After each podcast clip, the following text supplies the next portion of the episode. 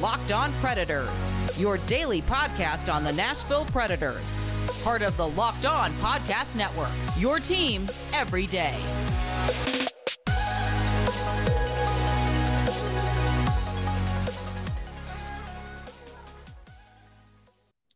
Thank you for making Locked On Predators your first listen of the day. Every single day, we are your free daily Nashville Predators podcast as part of the Locked On Podcast Network, your team every day. I'm Nick Morgan. I'm a writer and editor at OnTheForeCheck.com, and I'm coming to you with an emergency podcast.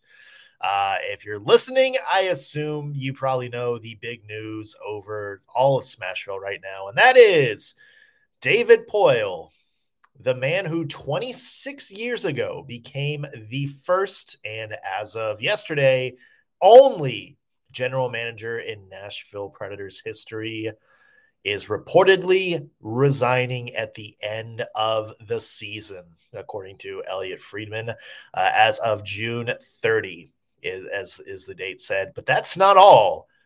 His successor will reportedly be one of David Poile's very first hires as GM of the Nashville Predators, Barry Trotz, the head coach of the Nashville Predators from their inaugural season all the way up to 2014. Well, this was not expecting to talk about this on a random Sunday afternoon a week before the NHL trade deadline.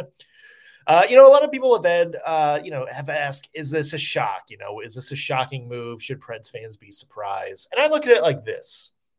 The timing, absolutely. Yeah, I don't think we're expecting this to come out the week before the trade deadline. And if I could guess, I would say the Nashville Predators also didn't expect this to come out a week before the trade deadline. Is the concept of Poile stepping down a surprise at any point? It did feel like we were approaching that time. And not just because of the Preds' performance on the ice or the painfully obvious need for them to transition into a new era with a new identity and a new mindset. But I think it was just, you heard the fan reaction. You hear some of the discontent. You've seen some of the media and radio shows around town, kind of starting to push the narrative a little bit. And I'm not saying this is like, I'll blame the media for going after David Poile, blah, blah, blah, blah, blah. It's just, it became too much of a distraction, I think, after a while. I think Poile's status and the fan discontent with Poile became too much of a storyline within the Predators organization, I think, for anybody related to the team to actively ignore. And so I do think a change was probably in the best interest of the team. I think you probably would have heard it after the season, and I think it probably would have been exactly kind of what it looks like now, which is David Poile stepping aside of his own volition. Whether it really is of his own volition is a whole nother story. Could be like that Ken Holland promotion, quote unquote, to get Steve Eiserman back to the Detroit Red Wings, only for Ken Holland to turn around and take the GM role of another team 6 months later. Must not have been a very good promotion. But I think you would have seen something that kind of resembled Poile leaving on his own terms.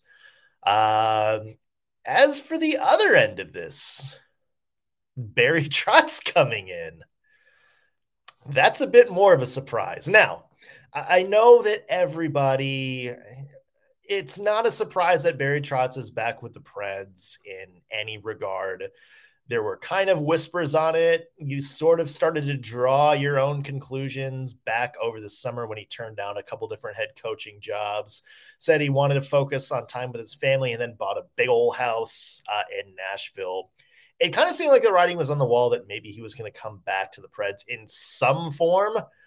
I was not pegging the GM role to be that job, although I know a lot of people were saying that it should be Trotz taking over as GM, you know, but I think also at that point, people were just looking for any sort of name besides David Poile to take the job. So there's two very interesting parts to this. The timing and the fact that Trotz coming in is a surprise. Let's talk about David Poile's legacy in Nashville a little bit, because that's something I don't want to get lost in all of this. We know the past few years for David Poile has not been great. A lot of misses when it comes to putting this roster together. Some very bad, very noticeable. There is a guy playing for the Seattle Kraken right now that I think is a perfect example of that. But I hope it doesn't overshadow the totalitarianism of his tenure with the Nashville Predators, the total scope of the 26 years he's been in charge, because he has done a lot to put this franchise on the map, so to speak. And he deserves a lot of credit for giving the franchise some of their best years. And a lot of that, for as much as people want to talk about David Poile's bad moves, like Ellie Tolvanen, like, you know, the Kyle Turris situation, or maybe trading away Kevin Fiala because he wasn't developing like he did in Minnesota and now LA. You know, there's fairness in that, but I also don't want it to overshadow that David Poile has made some great moves. You know, you think back almost 20 years ago now and him bringing in Steve Sullivan at the deadline for a couple of throwaway picks, and he became a franchise player for this team. You look at him being able to take the Martin Erat situation, when Martin Erat demanded a trade, a situation that looks like he had virtually no leverage in whatsoever, and he pried Philip Forsberg out of that. Another marquee trade. He made bold moves like the Shea Weber, PK Subban swap. It's something to re-energize the team, re-energize the fan base, and it worked. You know, some of the Predators' best seasons were with PK Subban here, and David Poile was brave enough to pull the trigger. So I get it. There are a lot of reasons to quote unquote cheer for David Poile leaving as GM of the Nashville Predators. I do think it's fair to say it was maybe the right move. It's time to get a new, fresh perspective in the important parts of the team building. But I just hope in my heart of hearts that after a couple of years, once things settle down a little bit, once some of the discourse has settled down and, you know, some of the new excitement, you know, starts to, you know, set in, that we really will be able to look back at David Poile's tenure in the Nashville Predators and appreciate what he's been able to do to further this franchise. And I hope that. And I hope that there are some of you out there listening to this that feel the same way. And even if you don't, even if you're somebody who's jumping up and down for joy, you know, toasting your cocktails, dancing on David Poile's grave, so to speak, of him no longer being GM, I do hope that maybe once the anger from this season subsides and the frustration with where the Preds are at, that you'll be able to kind of look at this in retrospect with a healthy perspective too. And if not, oh well. Barry Trotz, let's talk about that part of this. That's going to be an interesting thing to watch. Barry Trotz, well-respected around the NHL as a head coach. He's won the Stanley Cup. He helped the Predators to playoff appearances and playoff series wins. They had absolutely zero business in being involved in whatsoever. By all accounts, a great guy, a great coach, gets the best out of his players. How is that going to translate to the guy responsible for building the team? That's going to be the $1 million question. One thing I'm excited to kind of see is, can there be some chemistry with whoever the next head coach of the Nashville Predators is?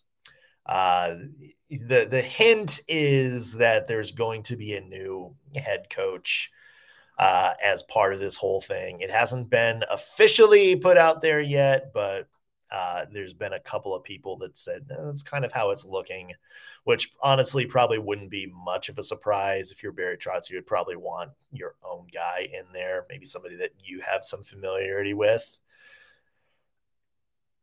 It's going to be interesting to see if they can find some of that chemistry, because honestly, that was one of the big things missing from David Poile's relationship with the last couple head coaches, and maybe a reason some of these moves didn't pan out. You know, you look at, Kyle Turris ending his career in Nashville on the fourth line, not necessarily what he had in mind when he brought in, him, in that big trade with Colorado and Ottawa. He brought in guys at the deadline like Mikhail Granlund and Wayne Simmons and Brian Boyle. And it kind of, you kind of got the sense that they weren't being used the way that Poile kind of anticipated they were being used. You've seen some of that this season. Phil Tomasino being sent to, Milwaukee to start the year after a lot of talk in the offseason about them expecting him to kind of be the guy that carries that second line this year. It just seemed like there was maybe a disconnect between what Poile envisioned and how some of his head coaches have executed that on the ice. Now that you have basically a head coach coming in as general manager, that's a different perspective. Can he use his eye for the team's strategy? Can he work with a coach and say, this is exactly what we want to do? This is how we envisioned X player on the left wing on the second line playing since we have these two guys penciled in. And can Barry Trotz kind of be like, okay, I know what you're looking for, and go out and either get that guy through the draft, maybe through waivers, maybe through a trade, and kind of be able to execute a coach's vision better, because he has such a long perspective as a coach and can see things maybe a front office guy can't. I'm not saying it's going to work. I'm not saying, this is absolutely exactly what the Predators need. I honestly don't know what the Predators need. If you asked me, the list is very, very long on what this team needs to do to get back on track. But it is something different. I think it opens up a lot of possibilities other than just Barry Trotz being a very, very smart hockey man coming into a front office role. Was there a better choice? Maybe. I've seen some tweets from people kind of saying they're disappointed that, they're basically just promoting another, friend of the franchise or somebody that the owners know, or blah, blah, blah, blah, blah. They wanted somebody to go out and get, a flashy former player, maybe an analytics guy, kind of a hot up and coming GM prospect. And I get that. But I think when you look at this from the surface level, this is the Nashville Predators bringing in a guy with not only familiarity with this team, but a lot of familiarity around the NHL, a guy who has been a head coach for a very, very long time, coming in and helping to put a winning team together. I think at the end of the day, that's the biggest takeaway from this. Regardless of what your thoughts are, it is going to be an interesting couple of weeks for the Nashville Predators. Again, while all this is going on, in about 1 hour, the Preds are going to be on the ice playing an NHL hockey game. They just traded. We haven't even talked about this yet on a show. They just traded one of their top scorers, Nino Niederreiter.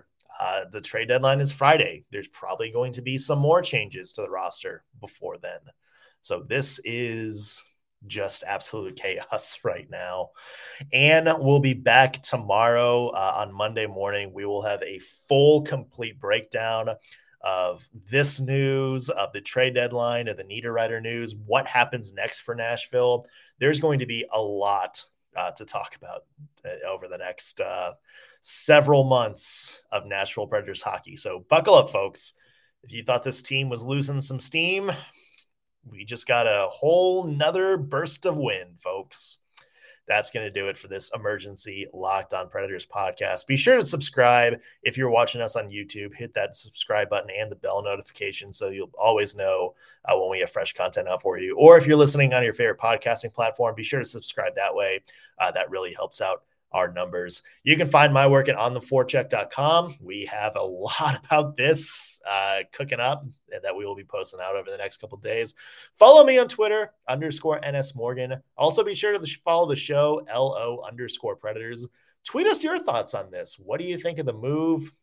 What do you think of Barry Trotz as the Preds' new GM? And what do you think about David Poile's legacy with the Nashville Predators? All great topics of conversation that I'm sure we'll discuss with you guys very soon. Until then, we'll see you, folks.